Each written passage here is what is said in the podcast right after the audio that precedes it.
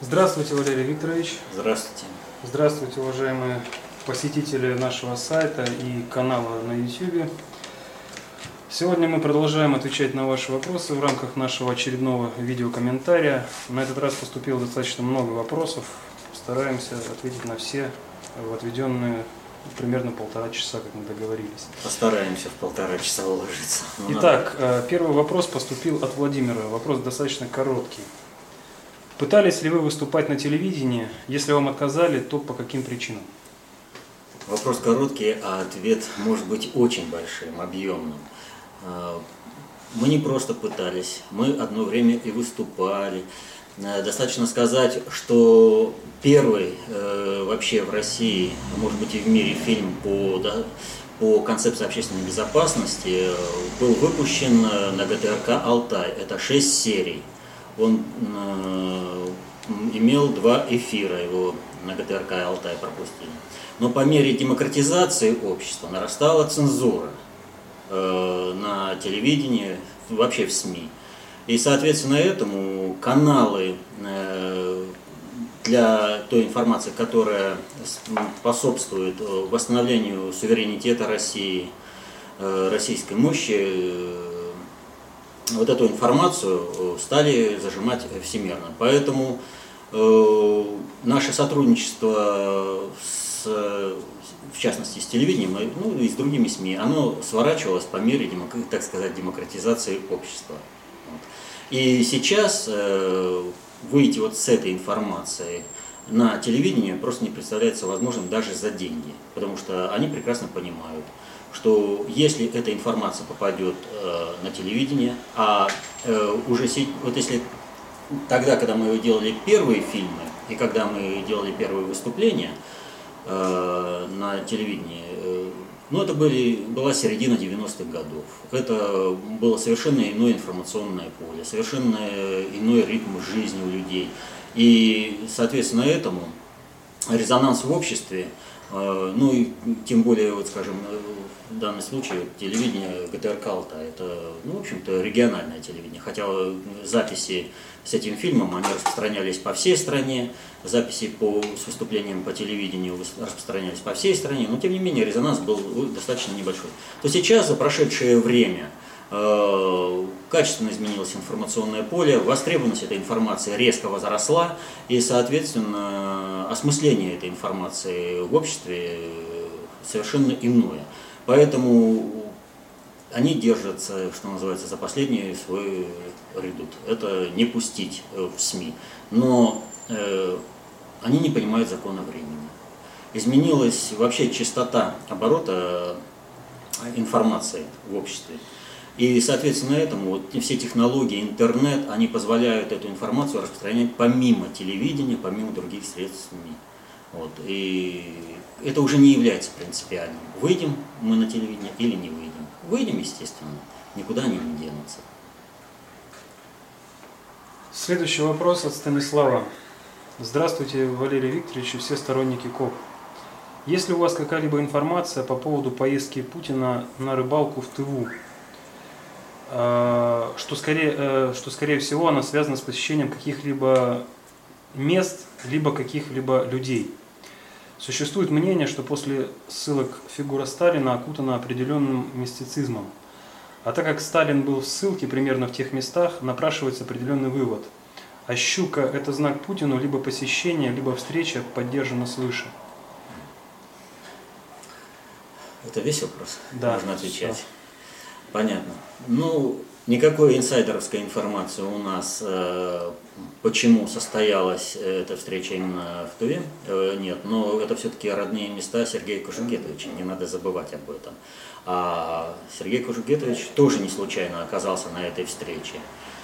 Э, поэтому было совмещено полезное с приятным.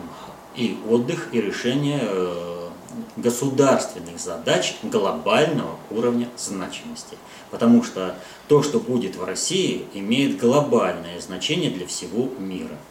Вот. И ну, мы вот уже на прошлом, по-моему, э, в сеансе вопрос-ответ э, отвечали по щуке. Вот. Э, щука это знак всем, не только Путину. Но здесь вопрос именно как дополнение связано с посещением каких-либо мест, либо встреча с какими-либо а, людьми. Ну, я не могу сказать э, о причинах выбора. Говорю, инсайдерской никакой информации здесь нет. А вот э, то, что э, любой человек оставляет э, след после себя на земле, э, и в том числе и Сталин оставил, Э, после себя след. Но Сталин все-таки был в Краснодар, э, Красноярском крае, вот, а в Туруханске, а не в Туве. Это разница. Ну хорошо, тогда следующий вопрос от Игоря.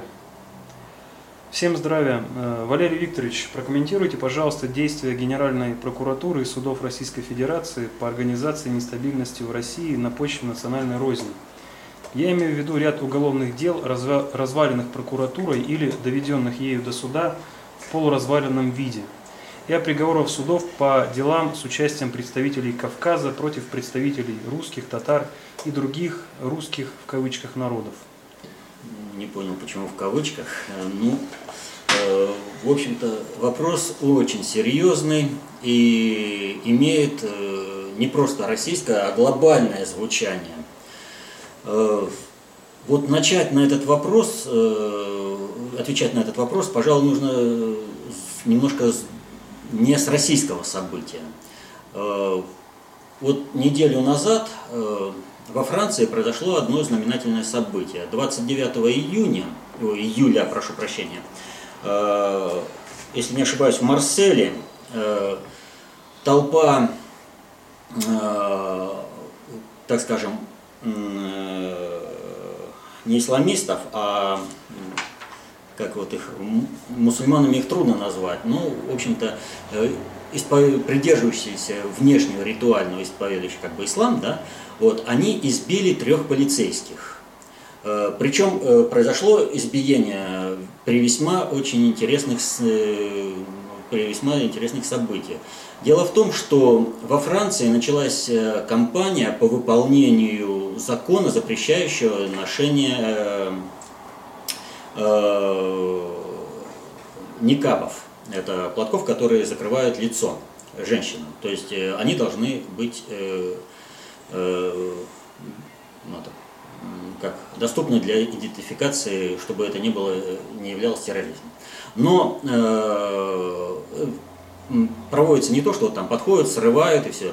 Просто э, когда проводится этот рейд, э, то просят предъявить документы.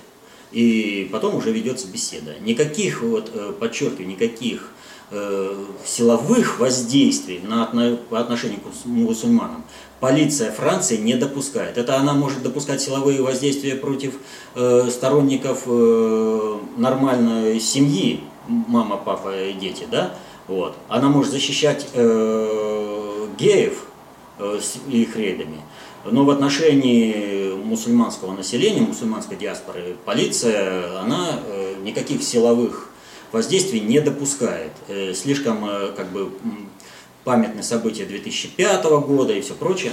Так вот, э, они подошли, три полицейских подошли и попросили женщину предъявить э, документы. В ответ женщина кулаком ударила полицейского в лицо. Э, тут же ее спутник набросился на полицейских, и к ним присоединились порядка еще 50 мусульман. Полицейских избили. Ну, прибывшая помощь, э, там задержали кого-то, доставили в полицию. И что сделал прокурор Марселя? Он отказался возбуждать уголовное дело за нападение на полицейских – и э, выпустил их в честь Рамадана. Я э, для чего достаточно, так скажем, подробно рассказал об этом событии, э, чтобы понять, что события, которые происходят в России, имеют универсальное содержание, значение, а не то, что просто это какой-то российский феномен. То, что люди вот обратили внимание на тот факт, что Э, при всех столкновениях э, каких-то приезжих диаспор и коренного русского населения всегда виноватым оказывается именно коренное русское население, а не приезжие, что Ну, вспомните манифестацию это, на Манежной площади. Ведь что началось? Э, приезжие убили русского парня, э, фаната, задержали, как тех, которые э, сражались с этими приезжими, да?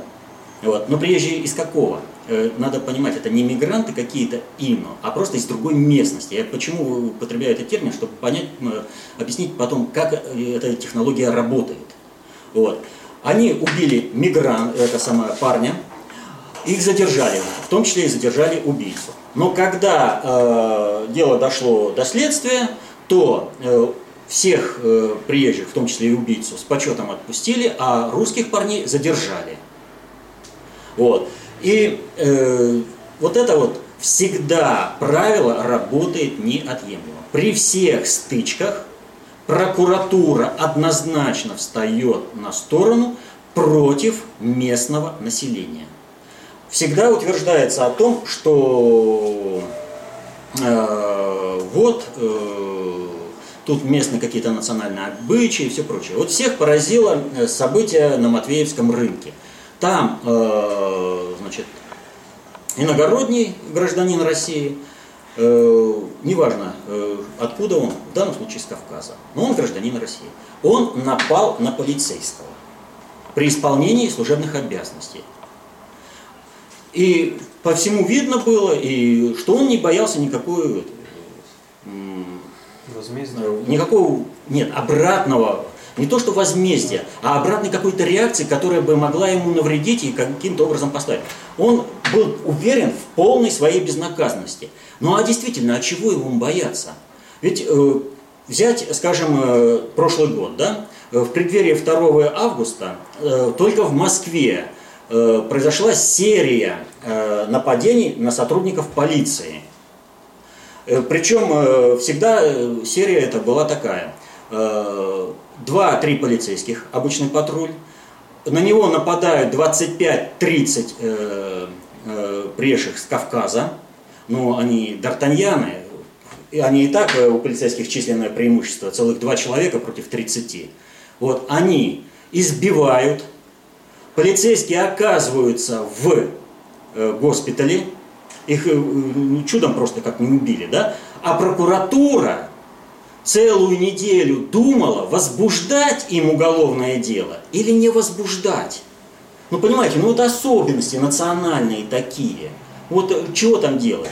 И в результате этого, вот такой позиции прокуратуры, а еще э, к этому примешивается и позиция суда, вот э, непосредственно ко 2 августа, э, другого времени суды не нашли, э, значит, они э, в Воронеже Четыре года условно получил э, Ингуш, который, э, которого русские оскорбляют своим собственным присутствием, о чем он заявил на суде прямо, из-за чего он и искалечил парня и девушку. Он получил, получил 4 года условно. Он не скрывал, что он напал, что напал по мотивам э, национальной розни, национализма, что его русские просто раздражают, и он их готов убивать. И он искалечил парня и девушку. Он не скрывал, он получает 4 года условно. Понимаете? Э, в это же время, э, в этом, кто называется, у нас э, в Подмосковье, сейчас это где, не помню, а, в Сергиевом Посаде, там убивший русского парня, байкера, я сейчас не помню национальность, она в принципе не азербайджанец, но это не имеет, в общем-то, никакой э, роли, э, какая национальность. Э, перед законом должны быть все равны. Вот. Он получил год. Причем ни колонии, там ничего, он год получил, если не ошибаюсь, а, колонии поселения. Вот. За что он убил русского парня? Русский парень выходит и видит, что на его мотоцикле сидят чужие люди. Он, естественно, был недоволен тем, что кто-то воспользовался его вещью. А э, азербайджанец был недоволен, что э, русский недоволен, что его вещью пользуются без его спроса. И он убил. Понимаете? И он получает год. Но как расследовалось это дело? За год э, сначала вообще никак не расследовали. Только акция в прошлом году, э, опять же, э, националистов привела к тому, что это дело начало расследоваться. Поменяли четыре следователя, потеряли всю доказательную базу. То, что предоставляли люди и видеокамер наблюдения, судом не принималось к расчету, то есть все. Вот. И, и только потому, что это уже неопровержимо, там, даже при всем развале, что он действительно убил, ему дали год. Но это насмешка. А вот у людей это вызывает бытовой национализм. Люди видят, что прокуратура и суд, они стоят на защите э, приезжих, вот, в данном случае кавказцев, да? Вот, по месту проживания. А в чем здесь э, происходит? Дело в том, что э, у нас страна, э, в общем-то, она уникальная она имеет богатейший опыт разрешения межнациональных конфликтов. Это единственная империя, которая строилась не за счет поглощения, порабощения других народов, а за счет добровольного присоединения этих народов. И народы присоединялись, потому что им было комфортно. Они становились частью русского общества. Их элиты становились общероссийскими элитами. Примеров тому тьма. И вот э, объективных причин для того, чтобы столкнуть народы э, в братоубийственной межнациональной бойне, никаких нет. Значит, их нужно создать. И вот эти события, они создаются. Вот убийство в Пугачеве, э, э, которое произошло, оно ведь о чем показывает? Прежде всего, когда говорят там, что мигрантов, кто-то там, здесь вот русские там ксенофобы, кого-то там хотят уничтожить. Но обратите внимание, центральной России очень много компактных поселений и просто отдельных приезжих с различных э, областей, в том числе из Кавказа. Люди не едут туда, куда им плохо, или хотя бы так же, как примерно там, где они жили. Они всегда едут туда, где им хорошо. Они приезжают сюда и живут здесь, потому что они не чувствуют никакой национальной агрессии, никакого отторжения, ущемления своих прав со стороны русского народа. Они живут здесь комфортно. Но чтобы вот этого комфорта не было, вот как было в Пугачеве, приехал парень, и он там э, убил э, человека. Он недавно приехал сюда. Он не, живет, не жил здесь. И ведь, между прочим, его чеченцы сдали в, в полицию. Сами чеченцы же сдали в полицию за убийство. А убил он, между прочим, татарина, если брать по национальности. Вот. То есть э, речь, опять повторяю, не в национальности как таковой, а речь в едином сценарии действий. А сценарий вот таковой, что вот 31 э, июля в татарском городе Нурлате произошла массовая драка местного населения русских татар с приезжими азербайджанцами и дагестанцами – когда вмешалась полиция, местные быстро успокоились, а э, приезжие, они попытались э, э, сопротивляться полиции. Почему они сопротивляются полиции? Да потому что они знают, что за сопротивление полиции им ничего не будет. Понимаете? И вот этих сообщений их ведь масса. И получается такая ситуация. И максимум, что их доведут до э, камеры там, это, предварительного заключения, а оттуда их с почетом проводят. И вот они, их храбрость базируется на безнаказанности. Вот если бы по отношению к этим диаспорам применялся бы закон в равной степени, как э, к местному населению, к любому, вот в Татарстане, опять же повторю, да, не русские, а здесь азербайджанцы и, и, и дагестанцы против татар, да, в Нурлате. Но виноваты, получается, татары, татары, потому что они здесь живут, а невиновны азербайджанцы и дагестанцы. Почему? Потому что они приезжие, к ним закон. Это, понимаете, национальная особенность. Ну, приехали они здесь, в Центральной России, кого-то поубивали, но это у них такой этот образ жизни. И к этому надо, обратите внимание, они все время стараются. Вот, бедненький мальчик там что-то сделал, вот сразу. И сразу занижают года, да? На Матвеевском рынке ему 16 лет, э, который девочку износил. Ему 25 лет, оказывается. Вот. А в этом, э, в Пугачеве убил.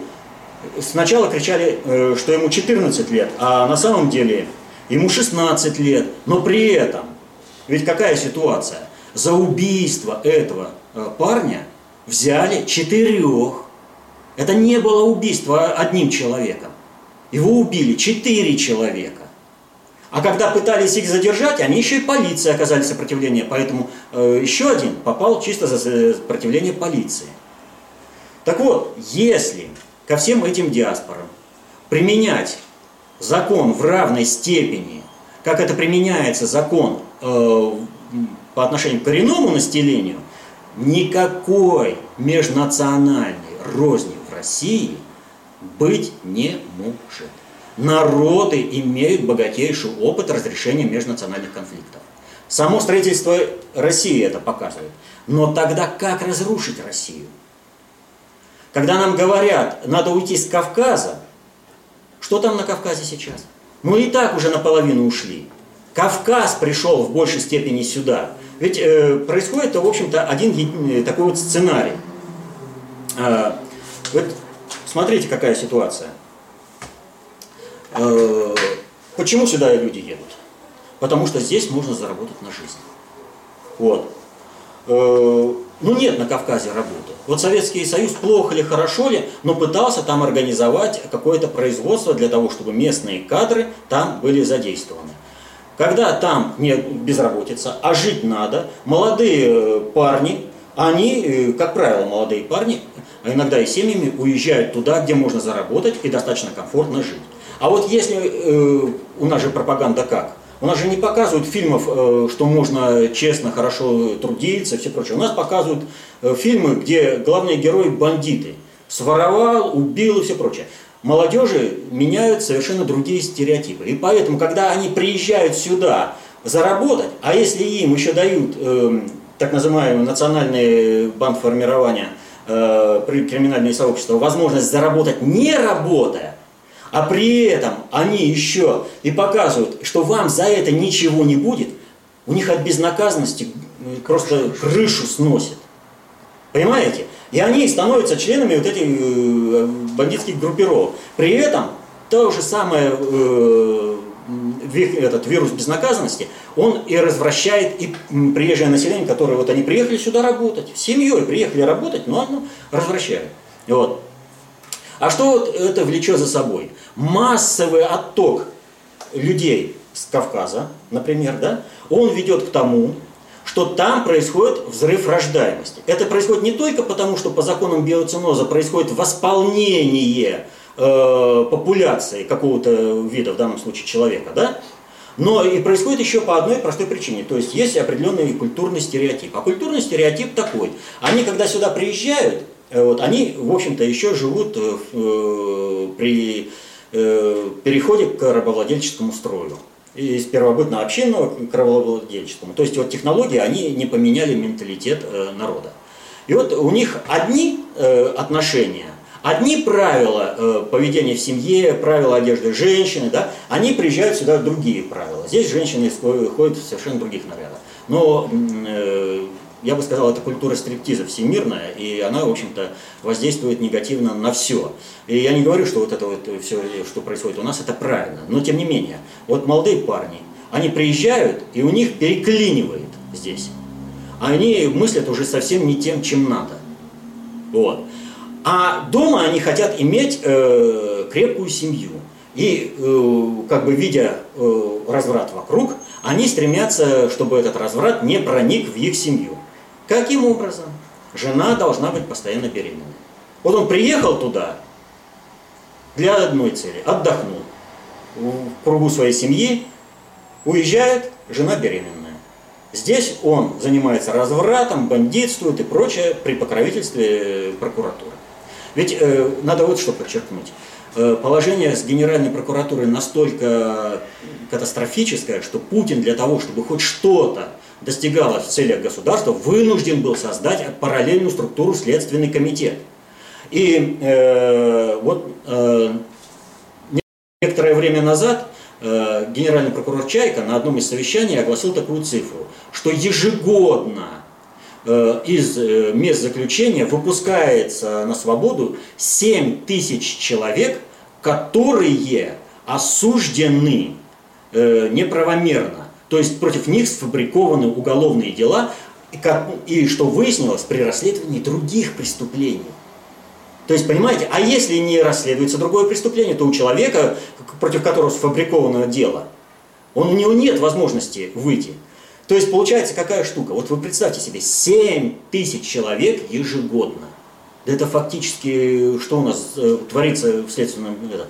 И прокуратура, она действует в интересах России только когда она управляется в, в ручном режиме. Вот смотрите, в ручном режиме давили, давили, Навального довели до суда. Его осудили. Но давление извне всегда превышает давление государственной структуры.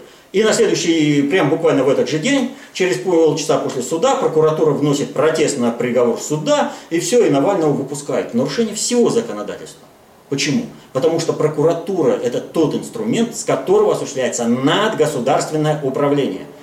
Поэтому я и начал э, с э, эпизода, который э, произошел во Франции.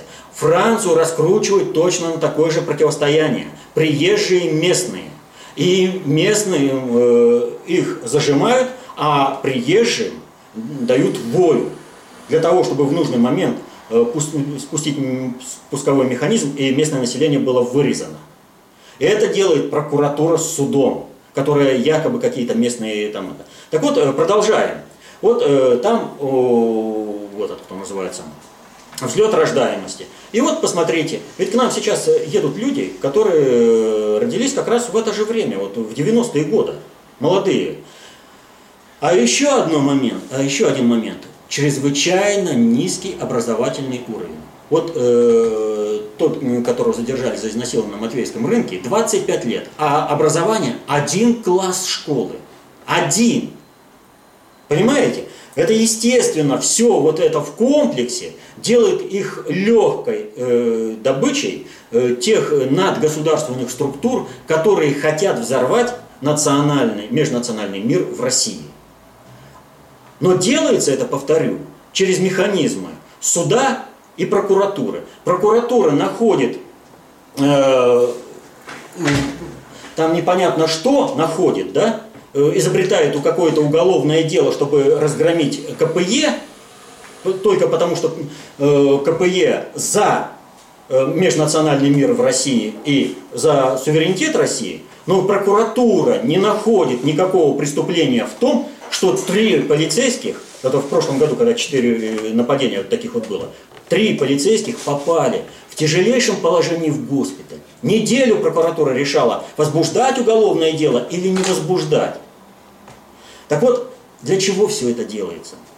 Вы посмотрите, э, непосредственно перед э, 2 августа, я почему постоянно говорю про 2 августа, мы сейчас перейдем, э, на станции метро Южная э, произошла э, э, драка, э, которая привела к тому, что э, один э, был убит. А что произошло? Сидит э, светловорос, светловорос, э, светловолосый русский парень, там русский парень, к нему подходит э, человек э, по фенотипу кавказского, да, и заявляет, что он чеченец, он здесь хозяин, э, а ты давай убирайся отсюда. И... То есть он провоцирует вот целенаправленную траву. И этот же чеченец, он вытащил нож, на который он сам напоролся. Надо посмотреть, как будет прокуратура теперь э, это дело расследовать.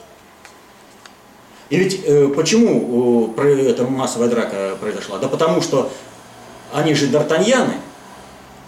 Их же, когда он в одиночку, он э, тише воды ниже травы. А вот когда их 10-20, как они, он один провоцирует, а их там толпа. Но в этот раз оказалось э, уже настолько, люди, когда услышали лозунги, под которыми вот против обычной бытовой драки, люди проходят. Но когда начинаются уже вот такие дела, люди понимают, что все, вот она последняя грань, и нужно сопротивляться. Обычные прохожие в метро кинулись на помощь э, парню. И хотя при, перевеса сил над кавказцами не было, те бросились в расцепную. Скорее удирать. Потому что, ну как же сражаться? Еще и побить могут. А мы же какие? Мы привыкли к тому, что все безнаказанно. Нас везде все покрывают. Вот о чем речь. А для чего все это делалось? 2 августа. Это день ВДВ. Посмотрите, сколько лет изо дня, вернее, из года в год э, десантников э, провоцировали, ну, реально, на асоциальное поведение во время их праздника. То есть э, время, одно время дошло до того, что люди просто боялись выходить в те места, э, и 2 августа выходить на улицу, потому что десантники гуляют. Это был какой-то э, напившийся, опустившийся ниже, я не знаю какого уровня, сброд, который громил все на своем пути. И в частности, что они громили? Они громили, ну это уже как бы под идеологической накачкой, громили базары, здесь приезжие, да? Э, Путину пришлось очень много работать на то, чтобы привести празднование э, Дня ВДВ в нормальный праздник, чтобы люди не видели в бывших э, бойцах, военнослужащих ВДВ каких-то там зверей, человекоподобных, а видели бы реально защитников Родины. Вот. Пришлось над этим сильно поработать, но тем не менее, вот этот потенциал, который развивали в 90-е годы, целенаправленно развивали, он остался. И 2 августа, вы знаете, рынки, как правило, не работают. Ну, от греха подальше. Э, потому что напьются и все прочее. Так вот, 2 э, августа был и запланирован начало первого этапа заговора по свержению э, государственной власти, по свержению, так скажем, президента Путина. То есть воспитывают, вот, посмотрите, Путин всю страну сдал кому-то там непонятно, да, его надо свергать. Под пьяное дело организовываются массовые беспорядки, межнациональные столкновения, все прочее. Но у них ничего не получилось. Во-первых, повторю, для приведения в чувство, и э, в нормальное, сейчас праздники проходят совершенно уже по-другому. Среди десантников очень много людей, которые ходят и своих же успокаивают. Ты кто? Ты опустившийся зверь, напившийся, или ты все-таки десантник? И уже совершенно другая ситуация. Уже люди не обходят стороной э, десантников, а идут э, среди них, поздравляют с действительно их профессиональным праздником. Они видят в них действительно уже э, защитников Отечества. Один аспект. Но самое главное, была убрана основа, ради чего вот все эти суды проходили по все это, ради чего прокуратура бездействовала. Произошло что? МВД провело зачистку национальных криминальных групп. И в результате этого была убрана основа. Люди увидели, государство встало на защиту, понимаете? И поэтому нет никакой необходимости какой-то своей общественной инициативы в каком бы то ни, э, том ни было виде. У вот этими рейдами против криминальных структур э, была снята огромная проблема – была предотвращена фактически межнациональная резня в общероссийских масштабах. Но э, враги Отечества ведь они есть везде. И вот э, представительство Республики Дагестан при президенте РФ, да, так э, они опубликовали вообще, э, там ну, буквально зашлись в истерике, как это так, вы смеете трогать там вот э, диаспоры. Они все чистые, белые, пушистые, вы вот там что делаете что угодно, но только не трогайте диаспоры. Ищите какую-то преступность. А как ищите? Это нас не касается. Информационная накачка была очень же это, полная. Ведь э, когда э, по этому, кто, по нападению на Матвейском, коммерсант в преддверии 2 августа публикует, полицейский сам виноват, он оскорбил его тем, что э, не учел, что вот у него такой менталитет, у него такой вот характер, да, поэтому чего там его преследовать, его надо отпустить с почетом. То есть нагнеталось Э, вот это напряжение межнациональное, целенаправленно нагнеталось. И вот этот ход, который провел МВД, да, вот эту проблему, а значит и сам спусковой механизм совершения государственного переворота, который был в два этапа запланирован, пресекло. Ну а теперь уже можно в полной мере говорить о том, что э, и второй этап, э, который с выборами, он тоже у них рухнет. Потому что как, они будут кричать в любом случае, сколько бы ни набрали, это задача ведь у них выбор, поучаствовать в выборах, а потом на основе этого совершать э, оранжевую революцию. Им не важно, сколько им там наберут. Он как на Украине, надо будет голосовать, пять раз проголосуют. Вот. И не важно, что закон не позволяет. Демократия же. Вот. Но там власть сдалась. Понимаете? А здесь э, для раскачивания. Но это, поскольку болотные выступления, они не ликвидированы. Механизм межнациональных отношений придавили, и теперь фактически вот этой основы, которая должна была предварительно взорвать общество, ее нет. А самое главное, во главе государства остался Владимир Владимирович Путин. То есть вот этот пусковой механизм, который запланировали на 2 августа, и все к нему подогнали все эти межнациональные отношения и все это напряжение, он не сработал. А вот, собственно, сами прокуратуры, суды, они же понимают, нарушают закон. Они, они безнаказанны. Они, они знают, все что... сотрудники выполняют приказ. Все. И они этим закрываются. Неважно, э, где. В России, закон, да. Ну вот вы у нас на сайте размещена э, записка по поводу возбуждения уголовного дела по КПЕ. Где там законная сторона?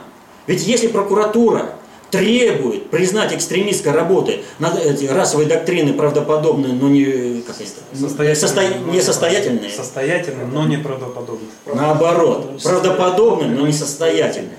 То есть доказывается, как преодолевать э, межна... это, конфликты межнациональные, что все люди должны жить в мире и единении. И прокуратура эту работу требует признать экстремистов. Почему? Да потому что если эта работа не будет выходить, она не сможет э, гасить межнациональные конфликты.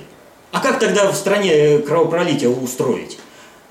Это не сам этот, э, кто называется, чиновник там решил. Это ему кто-то посоветовал. Причем никто не будет советовать так. Вызвал, я тебе приказываю. Нет. Это посоветовали по-другому, потому что за приказ он несет ответственность структурную, и никто под, не будет подставляться таким образом.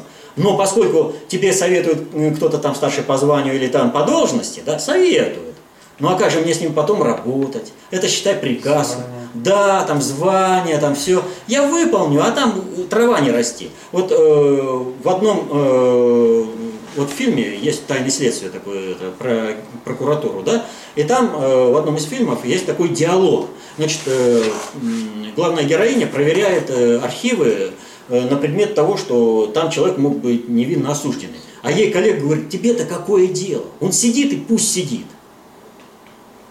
Понимаете? То есть людей подбирали целенаправленно, вот с таким менталитетом, выполнить, а после нас хоть трава не расти. Мне сказали, я сделал. А там, э, ну, то, что я крайним останусь, ну, так, извините, исполнитель, он всегда крайним остается. То есть вот сейчас по КПЕ крайним остается-то кто? Кто сочинил вот это уголовное дело? Понимаете? То есть э, в любом случае в ручном режиме прокуратуру все равно заставляют так или нет, иначе работать на интересы государства. Но тем не менее давление таково, э, страна все-таки находится реально в оккупации, да, и Генеральная прокуратура, в общем, ГП и ГП, как бы интересные это. Вот. Э, надавили. И тот же самый прокурор, который требовал Навального посадить, требует Навального отпустить. В нарушение всех законов. Их не волнует. Из Вашингтона позвонили, приказ есть приказ. А вот то, что э, Нюрнберг ввел э, прецедентное правило о том, что исполнение заведомо преступного приказа не освобождает от ответственности, э, сотрудники прокуратуры, которые нарушают закон, стараются не вспоминать. Они думают, что никогда не придет порядок э, в России, никогда России не будет. Но вот когда там встает вопрос о Путине, почему я говорю, называю его государем, при всем отношении, что бы там как бы ни было, но этот человек взял фактически несуществующую Россию, в этом смысле государство, да, Посмотрите, была Уральская республика, э, Сибирская республика, Дальневосточная республика, э, Южно-Русская там республика, уже все делилось. Не было страны, не было экономики, но он взял это все, соединил, и государство появилось. Он воссоздал государство, и потому он по праву называется, вот э, я его называю государь по праву считаю. Вот, э, наверное, Генеральная прокуратура-то она ждет, что не восстановится, государство не будет воздаяния. Но вот помню, вы когда-то рассказывали про одного бывшего милицейского начальника Пасенкова, который все жаловался, то КПЕ приезжал, что он для А, овощевой да. для приезжих. Э, В бытность КПЕ у нас была одна такая ситуация. Приезжал один из сотрудников, начальников правоохранительных органов, который очень много сделал для того, чтобы покрывать криминальные структуры, подконтрольные ему вед- это, э, вот, э, да, кавказские криминальные структуры, он очень много сделал. А потом э, в результате этого он э, потерял свое место, и чтобы его поставить на место, э, э, те, кого он покрывал, изнасиловали его дочь. И вот он, э, а вот что, да я вот так вот, а они вот неблагодарны оказались. А ты чего хотел? Я их там и прописывал, и уголовные дела закрывал, я там все, я для них там, а они меня не оценили, они меня вот так. А что теперь ты вот сюда-то пришел? Это ты сделал. То есть воздаяние-то им, вот тем, кто нарушает закон, вот они что думают, сотрудники прокуратуры? Они не ходят по тем же улицам, а тем криминальным структурам, которых они отпускают, которые избили милиционеров, да им без разницы, в каком мундире человек идет. Ну, достаточно развернутый ответ был, да? Да, и достаточно большой мы потеряли, достаточно много времени. Хотя, надо сказать, отвечено, пусть э, Ну, по событиям, по, бл- нет, по бл- блокам, да, я надеюсь, достаточно полно для понимания, чтобы это было понятно, вот, э, роль э, суда и прокуратуры, и что в России нет основы для межнационального конфликта. Вот. Но, тем не менее, это все равно не полное. Тут нужно большую работу. И я бы вот рекомендовал вообще всем э, перечитать работу внутреннего предиктора вот о расовых доктринах. Расовые доктрины правдоподобны, но несостоятельны. Вот это надо помнить всем. Ну, еще есть о национальных взаимоотношениях. О национальных взаимоотношениях, да, вот э, еще правильно вы поправили в русле концепции общественной безопасности. Вот эти две работы, это фундаментальные в этом отношении, которые помогут выстраивать вообще работу с национальными диаспорами. Ну что ж, перейдем к следующему вопросу от Елены. А, Добрый день. А, Что вы думаете по поводу введения социальной нормы потребления электроэнергии в размере 70 киловатт-часов? Как вы оцениваете работу? А, ну давайте сначала тогда вот на первый вопрос. Ну, прежде всего, э, введение любой социальной нормы – это ограничение. Это э, либо ограничение от э, недостатка, либо ограничение в развитии. И у нас в России она выполняет эту двуединую роль однозначно. По одной простой причине, э, что э, если не вводить э, вот эту социальную норму, то так называемый рыночный механизм приведет к тому, что подавляющее большинство людей, для людей электричество станет роскошью. Вот как Чубайс, он говорил, у нас вот нет потребителей внутри России, да, мы поэтому продаем избытки за рубеж.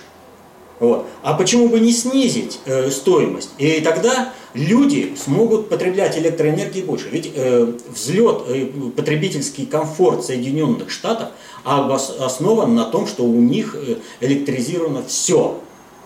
То есть, если у человека в быту есть возможности пользоваться электричеством, то это ведет к развитию вот, э, человека. То есть он может заниматься творчеством, строительством своим личным, каким-то там еще там что-то, понимаете? А если ему ограничить это потребление, то у него вся эта социальная норма уйдет только на обеспечение биологических, э, демографически обусловленных потребностей. Да? Вот.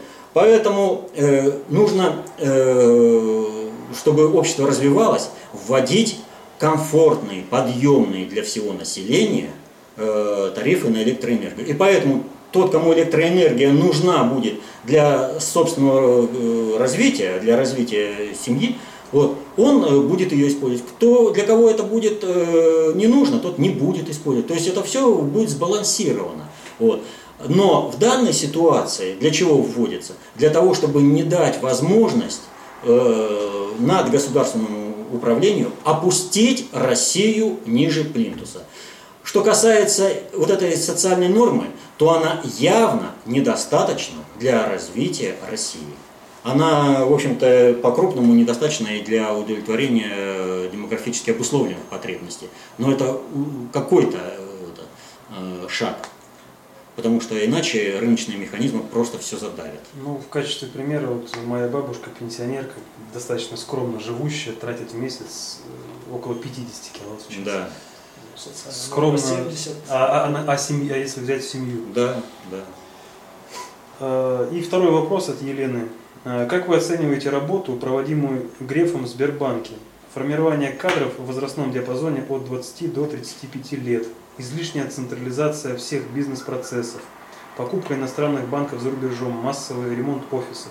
Благодарю заранее. Значит, э, из всего этого надо выделить один фрагмент. Покупка э, банков за рубежом э, при любом раскладе это позитивный момент. Это выход на управление западной экономикой. Это рычаги воздействия. А если у тебя есть такие рычаги воздействия, то это можно использовать во благо государства. Но все, что остальное делает Греф, оно не позволяет использовать полученные механизмы э, во благо государства и России, поскольку идет абсолютное забюрокрачивание э, вот этого всего механизма управления. Он становится неповоротливым и не э, дееспособным, вот это, э, все эти реформы. А что касается ориентации э, на сотрудников молодого возраста, ну, понимаете, им нужны пешки-исполнители, которые не будут понимать процессов, э, которые всех финансов. Значит, в этом отношении можно будет э, организовать не просто ручейки, которые будут утекать куда-то, ну, пусть они тоже в том же Центробанке, но на другом счету. Это уже будет совершенно иная, иной механизм.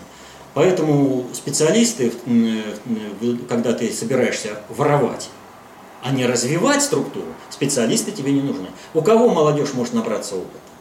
Только у тех, кто уже долго работал. Но именно их в первую очередь начинают, э, вернее не начинают, а массово просто м, убирают оттуда. Для того, чтобы сформировать совершенно новые отношения.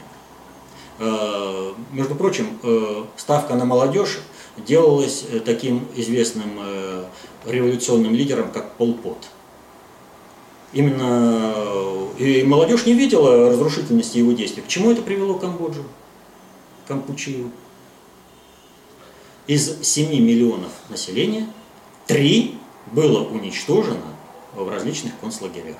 В концлагерях, а не в каких-то войнах. У них вообще осталось порядка двух с лишним э, миллионов населения после того, как... А начинались с семи. Следующий вопрос, да? От Да. Юрия. Э, Скоро у меня родится ребенок. Хотелось бы услышать ваш совет по его воспитанию. С чего начать? Может быть, есть специальные работы, посвященные дан- данной теме. Ну, Ну, если только э, нам нужна иная школа внутреннего предиктора, опять же, э, посоветовать, что? Ну, я от себя еще могу посоветовать работу «Диалектика и атеизм. Две сути несовместны». Там очень хорошо Да. рассмотрен вопрос воспитания, вообще семейных Да, отношений. и воспитания общество, детей. государственность, семья, э, работа внутреннего предиктора. То есть работ таких теоретических много, которые посоветуют. Ну а начать с чего? Начать именно, э, во-первых, э, нужно было уже начинать до зачатия, но и сейчас. Начать именно с отношений э, со своей э, половиной в семье. Нормальные человеческие отношения, ровные, они благотворно влияют уже на ребенка в чреве. Вот. А уж когда родится, ребенок должен чувствовать себя в комфортной э, обстановке. Вот.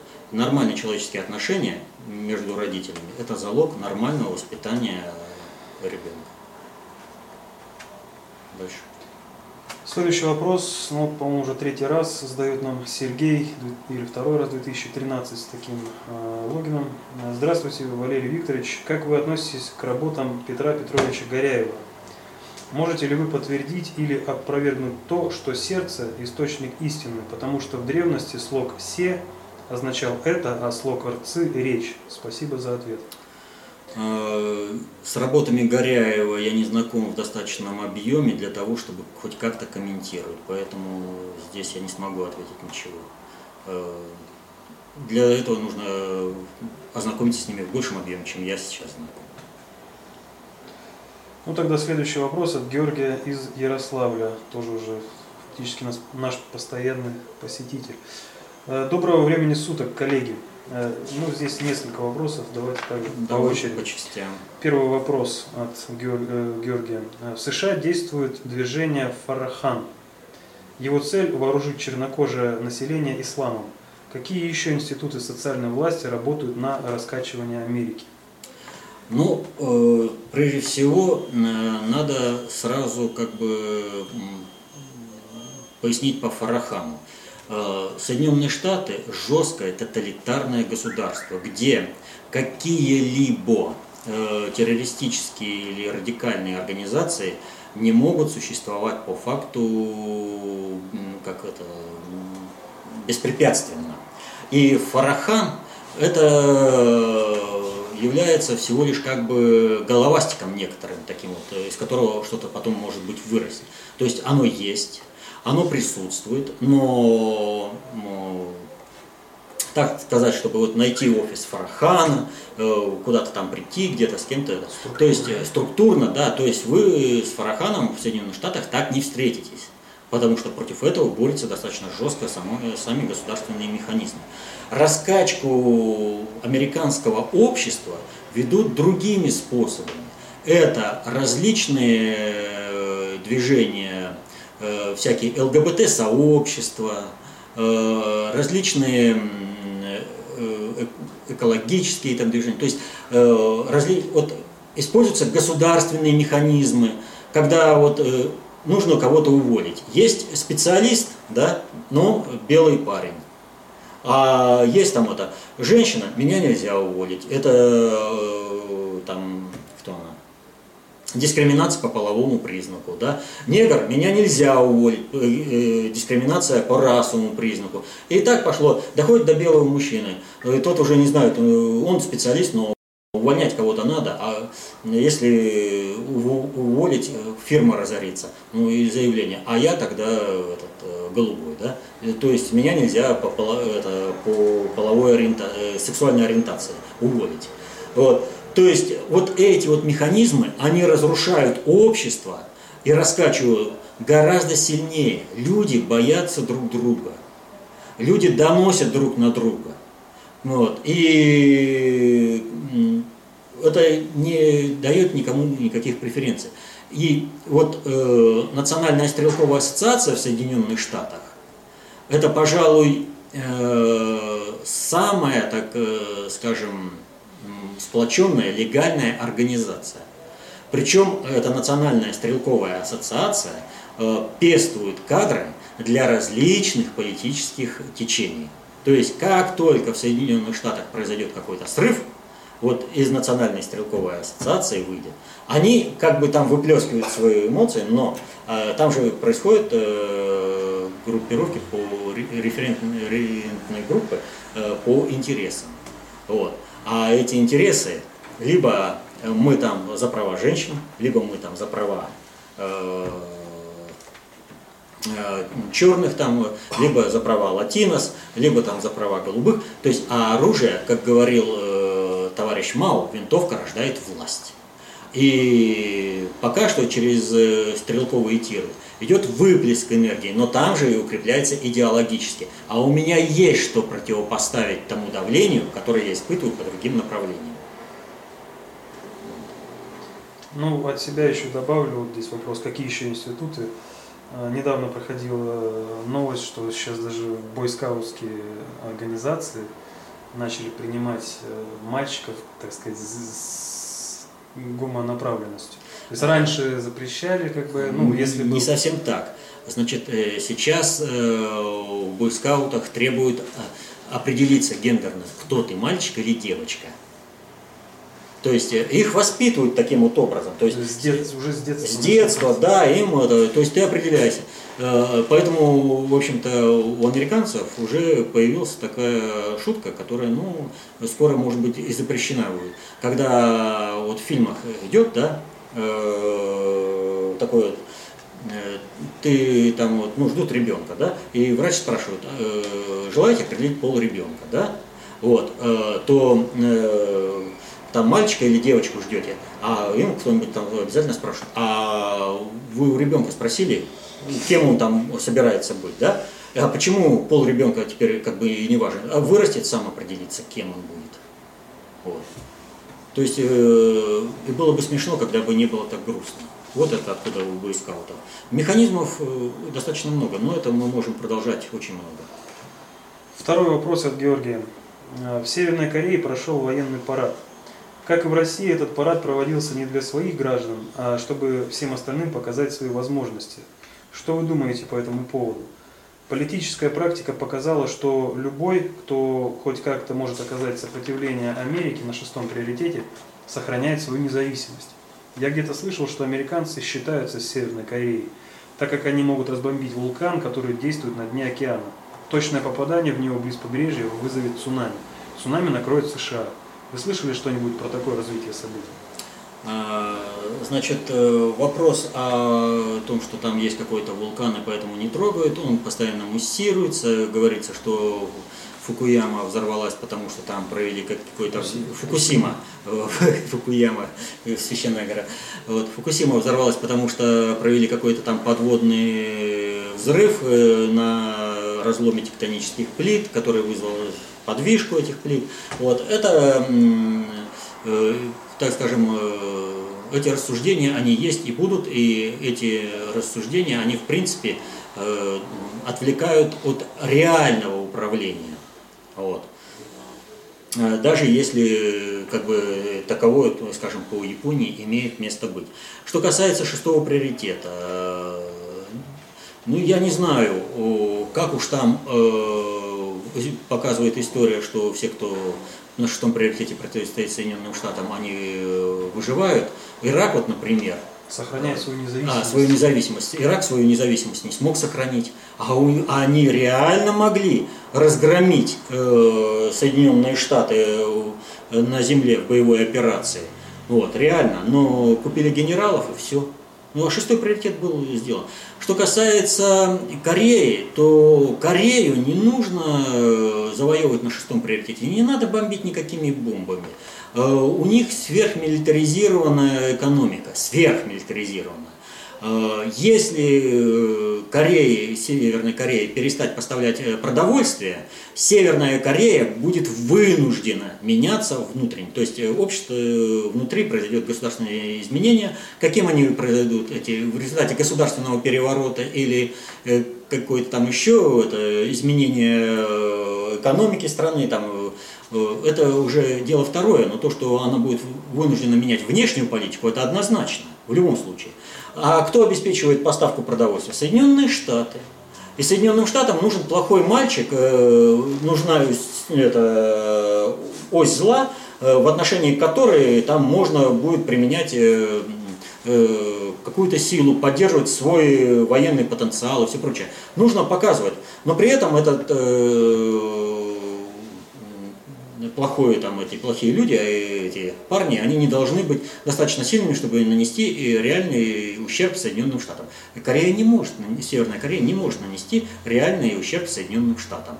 Но, э, вот посмотрите, опять э, Голливуд вообще это зеркало идеологии.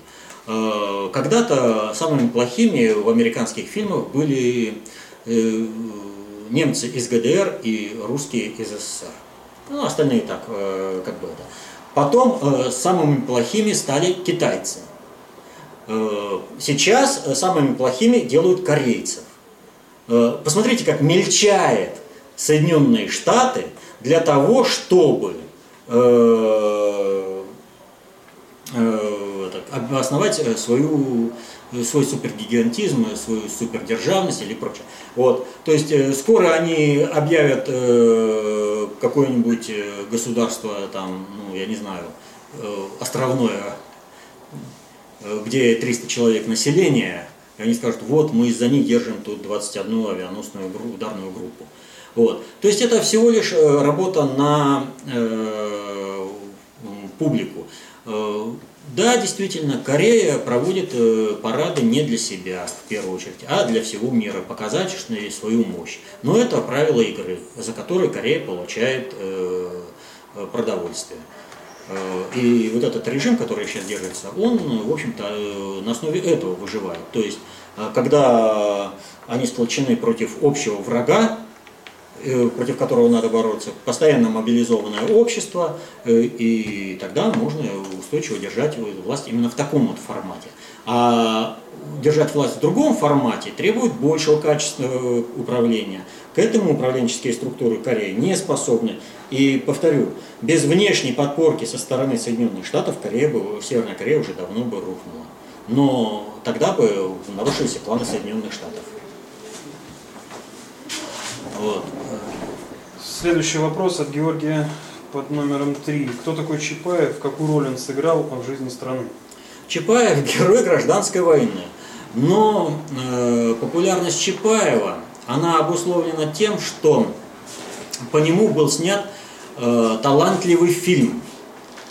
Э, и вот таких фильмов э, в то время вот снималось как бы много по героям гражданской войны, но э, такого яркого, образного и талантливого не было снято. И одним из факторов, почему именно этот фильм получил большой резонанс в том обществе, э, является то, как э, была освещена идеологическая основа гражданской войны, чего старались избежать в других фильмах.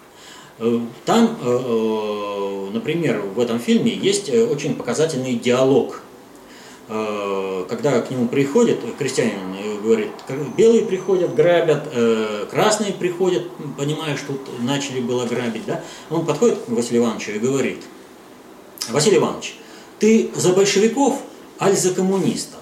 Вот этот э, вопрос для подавляющего большинства населения сейчас, знаете, бред неграмотного крестьянина. Но для тех, кто пережил гражданскую войну, это вопрос был принципиальный. За большевиков это все, что связано с Лениным, за коммунистов это все, что связано с Троцким. Это принципиально разные способы э, э, проведения э, гражданской войны. И вот с, небольшой, с небольшим искажением, но достаточно точно, ход гражданской войны описан в другом фильме, я бы вот рекомендовал его посмотреть, называется «Волчья кровь». Там, значит, есть э, представители губкома, который себя говорит, что он большевик. На самом деле он троцкист. И есть э, большевик, э, командир партизанского отряда.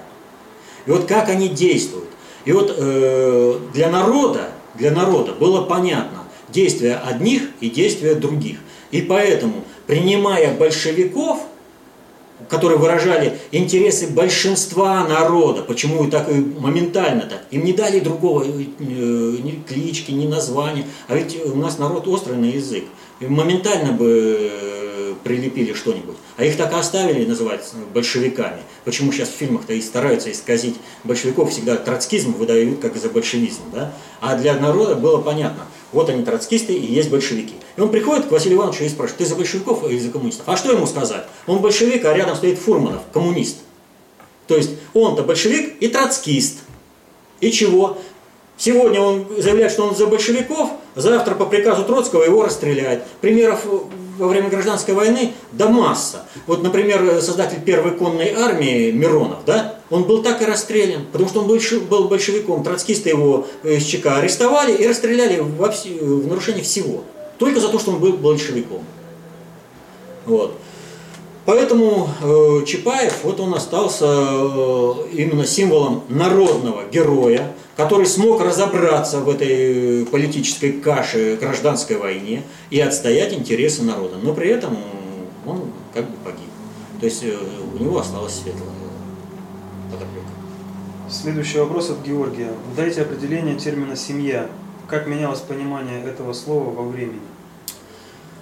Ну, э, по семье я сегодня уже здесь затрагивали работу общества государственная семья внутреннего предиктора. Более полно рекомендую перечитать эту работу. Там э, очень полно. Ну а если коротко, семья – это зерно, из которого произрастает общество. Какой будет семья, таким будет общество. Поэтому, когда с уроками секс-просвещения идут в школу и воспитывают определенным образом детей, когда навязывают определенные стереотипы, определенный тип э, отношений в семье, это идет формирование будущего общества. Вот это надо э, реально понимать. И э, посмотрев на отношения в семье, какие они формируются, как, можно э, спрогнозировать, каким будет общество в будущем, как изменяется. Э, ну а что говорит семья? Семья это обязательно семь я. Семь, э, мама, папа и пятеро детей. Вот. Русское слово семья очень содержательное. И, и, семья не должна жить одно-два поколения компактно. Семья должна жить как минимум три поколения. То есть, ну, сейчас просто возраст Э, такой, что прадедушки, прабабушки э, хоть и есть, но это редкость, вот, э, но дедушки и бабушки, они обязательно должны жить вместе с мамами, папами и детьми. То есть здесь это тогда полная семья. Ну, а что касается вот, э, так скажем, эволюции, Э, семьи, то, повторю, э, семья и государственность – это, вернее, не государственность, семья и общество – это взаимосвязанные понятия. Каково общество, такое общество формирует э, семья. И поэтому семейные отношения в одну и ту же историческую эпоху, они могут быть разными по странам. Семья у нас и семья в Турции разная, семья у нас и семья во Франции – это разные. Вот. Э, родитель один. Да, родитель один, родитель два. Вот. Э, или многоженство, э, допускаемое в других, так скажем, мусульманских странах. Или же, например, семья в Тибете, где главную роль играет не мужчина, а женщина. И там тоже семья как бы, э, ну там не многоженство, там многомужие, полиандрия. Вот. Не полигамия, а полиандрия. То есть у одной женщины ну, бывает э, несколько мужей. Поэтому здесь нужно смотреть вообще по конкретной исторической эпохе и по конкретной стране, по конкретному обществу. Э, сказать, что вот это общество развивается именно вот таким вот образом, это невозможно. Это социальный организм. Ну и последний вопрос от Георгия. Э, роль харизмы в жизни людей. Пример. Когда в Риме возникли неприятные для Цезаря разговоры о его жене Помпеи, он предпочел развестись с ней, хотя в ее невинности не сомневался. На суде привел такую формулировку. Жена Цезаря должна быть выше подозрений. Жена Цезаря вне подозрения. Ну вот у нас все харизма, харизма, харизма. А что такое харизма? Божья милость. Это э, и Божья милость, э, когда у человека э, дарование, какие-то способности сверхобычного. Вот. И они проявляются. Обычно харизму связывают в этом плане только с социальной э, ролью, когда человек смог состояться в качестве э, какого-то лидера общественного. Тогда говорят, вот человек обладает харизмой. А, но если человек э, смог состояться э, лидером, то есть он обладает определенной концептуальной властностью определенного уровня ответственности, что в принципе обозначает харизма-то, вот, а то у нас э, как бы понимания за этим словом нет. Так вот, он э, на этом уровне умеет, значит, определять течение социальных процессов и, и э, вовремя маневрировать. То есть, э, почему он э, может вовремя маневрировать? Вовремя распознать э, какой-то маневр своих противников, использовать его для достижения собственных целей. И что касается конкретно Цезаря, то он этим достаточно хорошо отличался. Почему Цезарем-то и стали называть всех последующих императоров.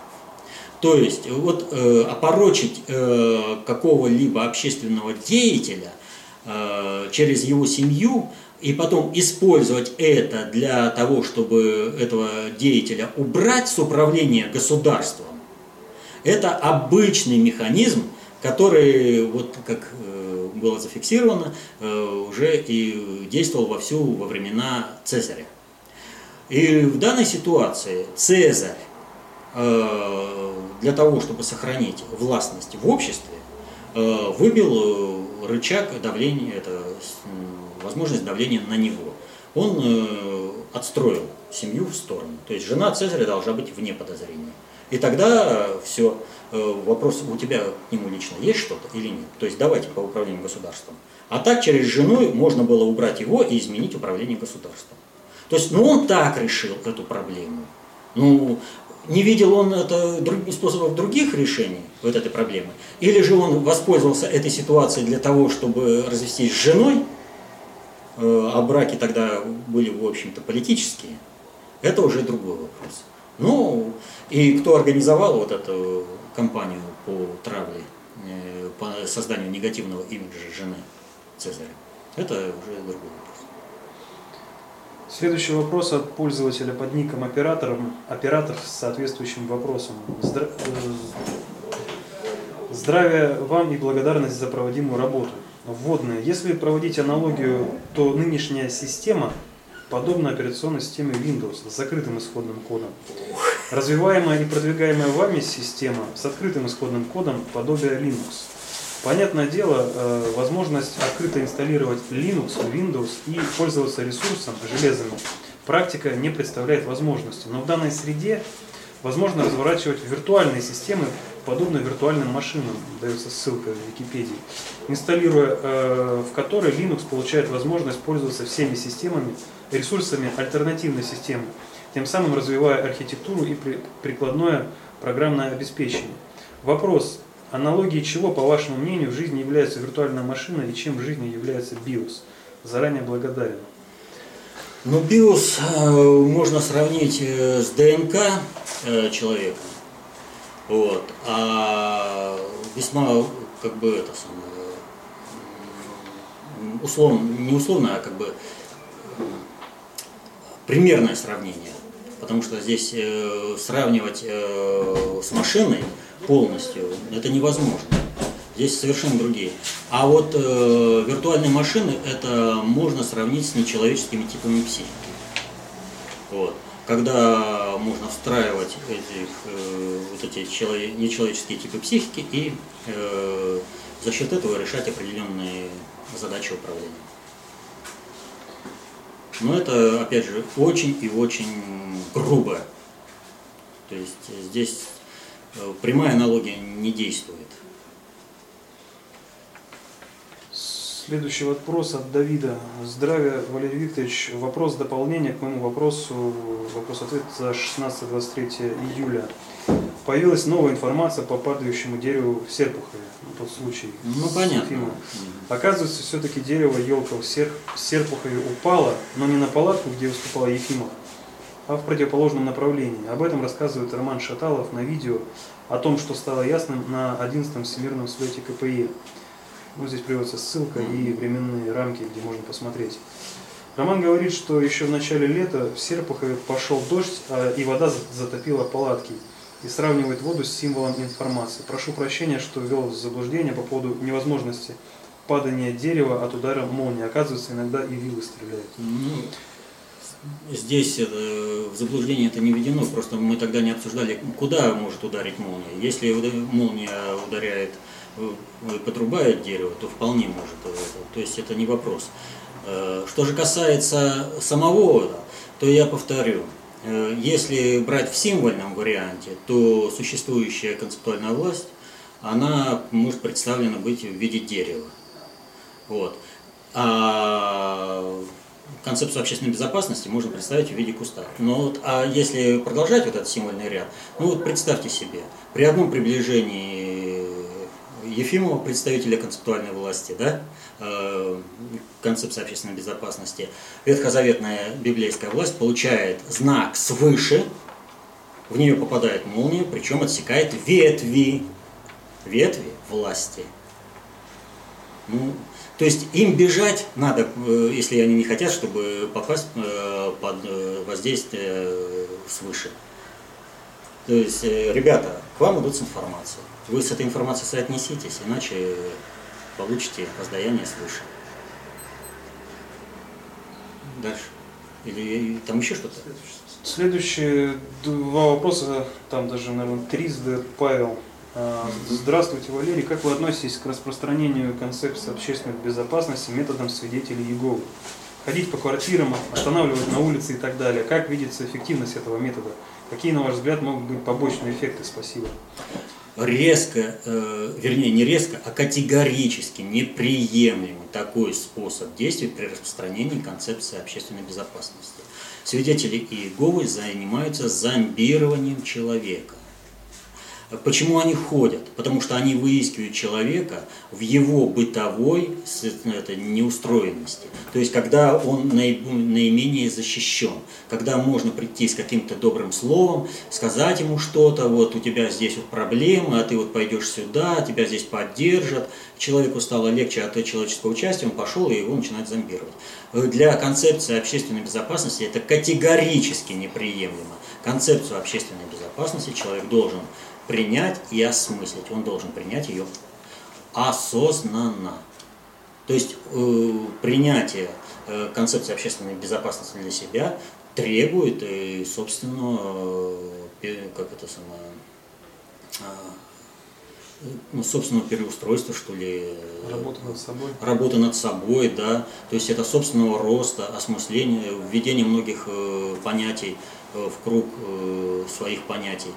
Вот. То есть это разбираться с очень многими вещами, э, понимать, не быть э, пешкой э, в игре чужой. То есть мы даем осмысленность, понимание процесса. А там им дают пастыря. Вот будешь идти за этим пастырем, и у тебя все будет. Ты иди за этим пастырем. То есть это совершенно неприемлемо. Абсолютно. И, и по методике, и по целям неприемлемо. Человек должен, мы должны вот что человеку? По возможности, не напрягая, человеку дать информацию о концепции общественной безопасности, о том, э, что он может э, найти какие-то вопро- ответы на вопросы, которые его волнуют. Вот. Поэтому человек уже должен сам, понимаете, и 40 человек, вернее, и один человек может привести лошадь к водопою, но и 40 человек не могут заставить э, лошадь пить. Нам же вот задача показать людям, где этот водопой, чтобы они знали. А это неприемлемо то, что делают и иеговисты, и другие сектанты. Мы не секта. Как пытаются убедить в обратном наши Но другие. Кого это может убедить? У нас осталось э, 10 минут э, до полутора часов. Э, нет, надо еще, дать- еще один вопрос. Надо отвечать на вопрос. Давайте. Надо отвечать. Вопросы, Ну, которые... достаточно большой вопрос также от Павла. э, От 3 августа Э, меня поразила вчерашняя встреча Путина с селигеровцами.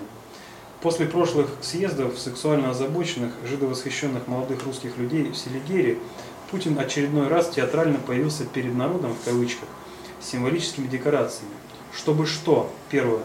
Проверить уровень дебилизации российской молодежи за годы стабильного, в кавычках, правления – Второе. Очередной раз на фоне ущербного миропонимания передовой молодежи выглядеть мудрецом. Какие скрытые смыслы здесь для думающих и трезвых людей? Рассуждения и вопросы от казаков, э, казаков, историков, интеркачков, простите, русских богатырей в кавычках и прочих на уровне средств массовой дебилизации населения, но в итоге довольное лицо президента. Чем довольно? Нет ли аналогии с прошлым обниманием Путина и бультерьера в кавычках Емельяненко на ринге в честь его победы. Смысловая нагрузка в чем? Э, Первое, я как президент России поддерживаю русскую победу русского богатыря. Второе, или русские дебилы, я как президент поддерживаю, чтобы вы играли без правил из-за бабки. Очень хотел бы услышать ваше мнение. С уважением, Павел, спасибо. А, ну, здесь я бы что хотел сказать. Вот из этого вопроса ясно следует одно – неприятие Путина как такового. И потому вся его деятельность воспринимается в кривом зеркале. Надо вот стараться идти не от личности при оценке какого-либо события, а идти от того, что сделано. Вот давайте, ну какое театральное появление Путина? Путина, Путин прилетел на Б-200, эффектно, красиво, и это очень важно. Ведь посмотрите, какая ситуация. У нас э, происходит э, что? Уничтожение, продолжается уничтожение авиастроительной отрасли. И президент России прилетает на самолете технологически, который построить на Западе, не могут. Просто не могут. А мы его строим. Это реклама нашей мощи, это поддержка нашей авиастроительной отрасли. Сам президент э, прилетел на, этом, на самолете, да? Он показывает мощь России, он показывает красоту этого самолета, он показывает свое отношение к производству наших самолетов в России. И его появление – это бесплатная реклама на весь мир. Понимаете? Это реклама России, ее возможностей. Потому что про Путина показали что-то, да? И показали, что он прилетел на Б-200. Про Путина сюжет, но реклама самолета и нашей авиапромышленности. И реклама того, что Путин поддерживает нашу авиапромышленность. В отличие, например, от того же Медведева, который прилетал, э, предпочитал летать на этом французском самолетике, как его, Фалькон. Фалькон, да. К нему ковровая дорожка не полагается, э, почетный караул не полагается. Фалькон запрещен к полету во многих э, европейских странах, потому что он... Но он такой вот. Какой, какое отношение было? И в результате, смотрите, Путин добивается от наших компаний заказа на сотни самолетов подписывает договор с Ираном на сотни самолетов, у нас производить. У нас авиапромышленность должна развиваться, Э, летает на западных самолетах Медведев, что он делает? Он рушит все контракты и все деньги направляет на покупку американских самолетов, на поддержку их Боинга. Так мы хотим, чтобы наш президент поддерживал нашу авиапромышленность или поддерживал их авиапромышленность? Путин поддерживает нашу авиапромышленность. Он находит возможности показать нашей, это, нашей э, авиации, показать ее с лучшей стороны. Он использует сам в рекламе. Так мы радоваться этому должны, что это все показывается так. Вот. А если э, мы будем э, каждое такое событие, театральщина и все прочее, так мы за этим не видим э, сути этой проблемы. Он театрально мог появиться на каком-нибудь э, том же Фальконе или эти Акосты, эти итальянские вертолеты, да, э, на которые ориентируются э, так называемые новые русские и э, чиновничья элита. Но Путин-то летает на наших самолетах. Он летает на нашем Л-96. Он летает на наших. Он показывает, он все возможности. Он, покуп, он не купил ни одного иностранного самолета. В, в, этот. Он покупал только наши самолеты. Вот. В результате он, э, повторю, работает на интересы страны одним своим появлением. Дальше вот там э, Путин выглядел э, довольным. Да, довольным. Во-первых, э, мы не видим, э, какие там вопросы задавали, что там задавали. Прошла цензура по телевидению и показали определенные вопросы. Но те вопросы, которые показали, уже сам автор вопроса э, э, отмечает, что вопросы изменились. Не те вопросы, которые раньше задавались, то есть изменилось само э, информационное содержание э, вот этих людей, которые прибыли туда.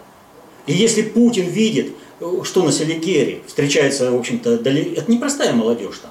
Вот. И если она сдвинулась, даже она сдвинулась с проамериканских, с прозападных позиций в, ну, в сторону России, то как здесь не быть довольным? Что сдвинута такая огромная гора, что противодействие чиновничьего корпуса подвинуто, что они уже смотрят э, на развитие России как на норму. Это очень серьезно. Я бы был доволен. И доволен, между прочим, что так произошло. Поэтому нужно смотреть ведь в корень события. А у нас ведь навязывают, вот Путин, значит все плохо. А вот в кавычках там это, спокойствие, стабильность. А разве у нас не стабильность? Вы в 90-х годах не жили, когда бандитский беспредел, когда кровь э, лилась э, рекой. В «Жмурке» посмотрите, фильм есть такой, его э, показывают как комедию, но это жуткая реальность тех времен. Жуткая. Вот. Когда не платили зарплату годами. Страны уже практически тогда не было. Война шла по всей стране, ее с Чечни начали. Путин прекратил войну, срастил государство заработала, плохо заработала, но заработала экономика. Э, ресурсы стали работать на интересы государства. У нас прекратилось, вот то, что сейчас в Укра... на Украине происходит, у нас прекратилось. Украина сейчас, повторю, вот я уже приводил этот пример, они подписали с Шевроном договор о добыче сланцевого газа. Да? Еще ничего не сделано, но Украина уже полтора миллиарда долларов должна Шеврону. Должна. Какая там будет прибыль, неизвестно, но она полтора миллиарда должна Шеврону. И мы точно так же. Мы отдали при Ельцине все наши нефтяные и газовые месторождения иностранцам.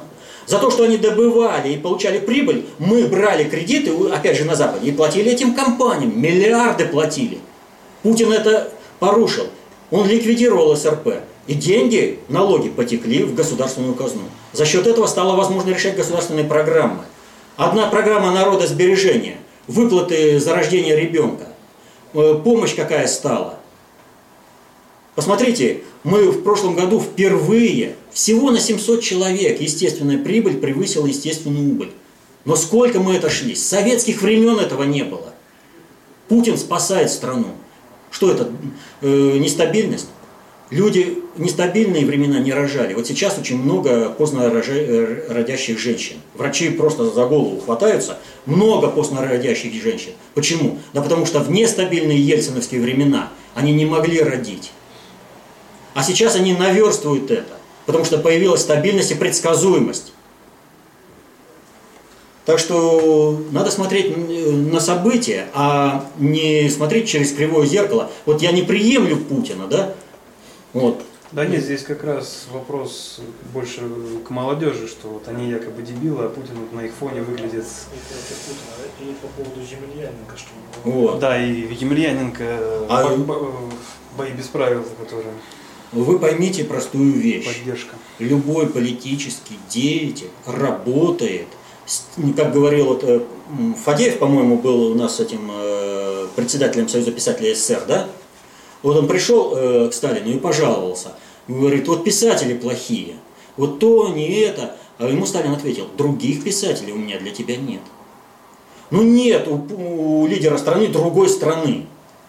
И он вынужден работать с тем населением и с тем менталитетом, который есть. Вот пользуется определенной э, популярностью бои без правил, хоккей, там другие все. Он должен это учитывать э, в своей э, управленческой деятельности в государственной.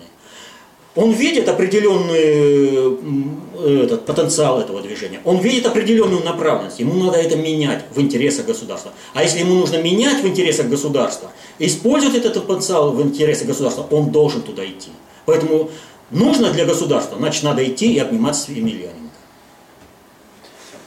Ну, мы уже работаем полтора часа. Давайте на вопросы ответим. У нас лучше, четыре вопроса еще осталось. Лучше вопросы резать до того, как так, мы начинаем. Э, здравствуйте, Валерий Викторович. Прокомментируйте, пожалуйста, отставки, подписанные Путиным. Президент э, Владимир Путин освободил от занимаемых должностей более 10 генералов юстиции, полиции и внутренних войск.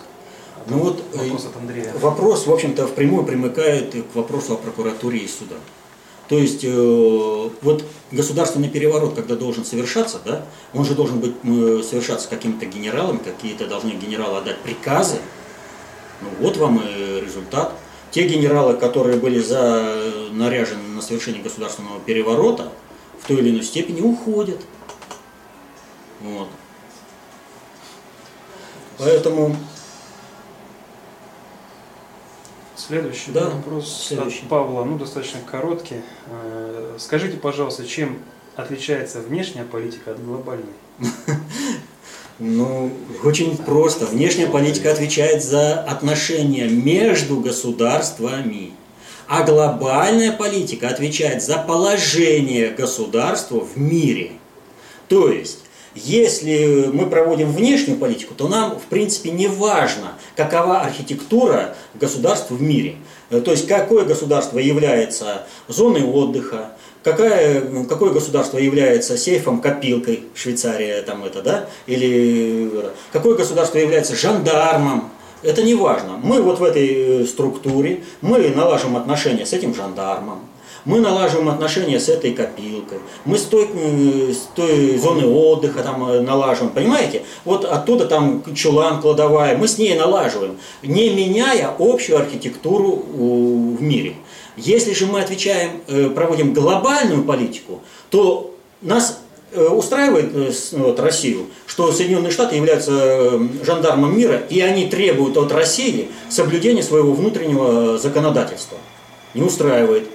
Как это можно изменить? Можно это изменить на э, этом, кто называется, э, на отношениях Соединенных Штатов и России. Нельзя, потому что нужно менять всю структуру государства, всю архитектуру э, построения государств в мире. Поэтому нужно проводить глобальную политику. Потому что, изменяя положение Соединенных Штатов, мы изменяем взаимоотношения Соединенных Штатов с другими странами, хотим мы того или нет. А следовательно, мы уже изначально должны вписать отношения этих других стран в, в ту структуру отношений, э, какую мы строим. То есть мы до- изначально должны знать, чего мы хотим по отношению к каждой стране. То есть э, какая должна быть архитектура э, международных отношений.